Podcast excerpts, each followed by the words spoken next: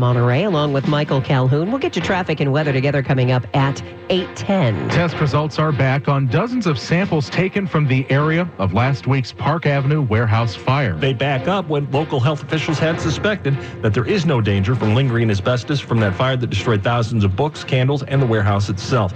St. Louis Health Commissioner Melba Moore said there were trace amounts of asbestos found right next to the site, but when they stretched the test zone out several blocks, nothing harmful turned up. It's all clear.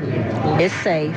And I do know that residents have complained about irritated throat and, and that kind of thing, watery eyes and, and that kind of thing because of the intensity of the smoke. Uh, that should dissipate. The tests were precautionary. Authorities had said that it would take years of exposure to develop asbestos-related health problems. Brett Blume, News Radio 1120 KMOX. Authorities are not yet releasing the name of a man killed in an early morning house fire in